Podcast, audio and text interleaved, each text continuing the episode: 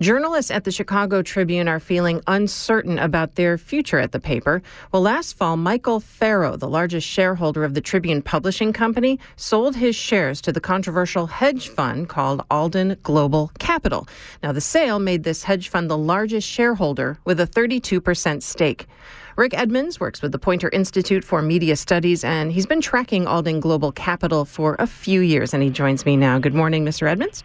Yeah, hi. Uh, good talk to you, Lisa. So, this company, Alden Global Capital, it's got a history of acquiring newspapers and then gutting them. Why are they doing that?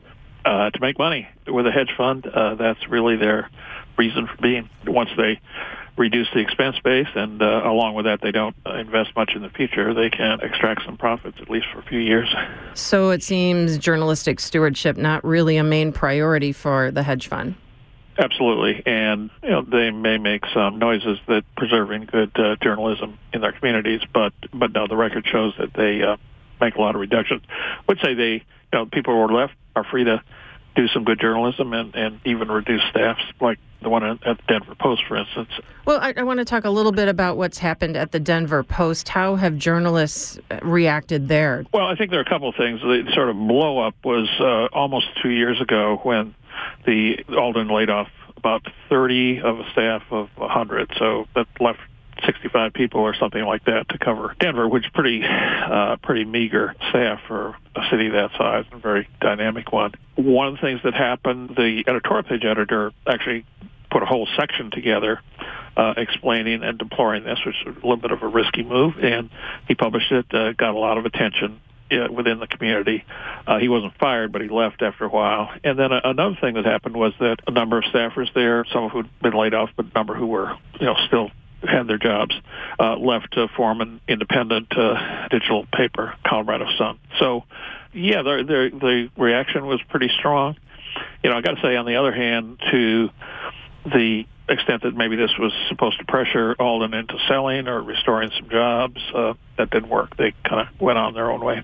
Are there any studies on what happens to the journalistic landscape overall in these cities after hedge funds come in and buy newspapers? I think there are beginning to be some some scholarly studies of that. I think it's you know fairly intuitive. To smaller staff has uh, less opportunity to provide good coverage. In bigger cities, be true of Los Angeles and others. Uh, one of the things that happens is pulling back into the city itself and a lot less attention to suburbs. And some of these uh, cities in Chicago and many other places have pretty substantial populations, and they tend to just not get much of any coverage uh, at all in this scenario. All right, so a couple of reporters from the Tribune, they've already written an opinion right. piece for the New York Times. Now, that's been shared widely through social media. Can you recap what it said? Well, I think it said, maybe not in so many words, that there's reason to fear some of the same dynamic if Alden is successful in taking over the company, or even now that it has that large share you mentioned and seats on the board. And, uh, you know, that would be a, a very material blow to incredibly important institution for Chicago with a long history. What do you think could be next for the Tribune? I think that the best bet is kind of a status quo. I think selling the Chicago Tribune to individual investors would require them to pay a big premium price. And that actually has happened some other places. The uh, Las Vegas paper was bought by another chain, Gatehouse, and very soon after, uh, Sheldon Adelson, the richest guy in town, big casino guy, wanted to have it, and he bought it paid kind of like twice what it was worth. So that's a possibility, but I don't think it's a probability. Rick Edmonds is with the Poynter Institute for Media Studies. Thanks so much for joining us. Okay, good to talk with you.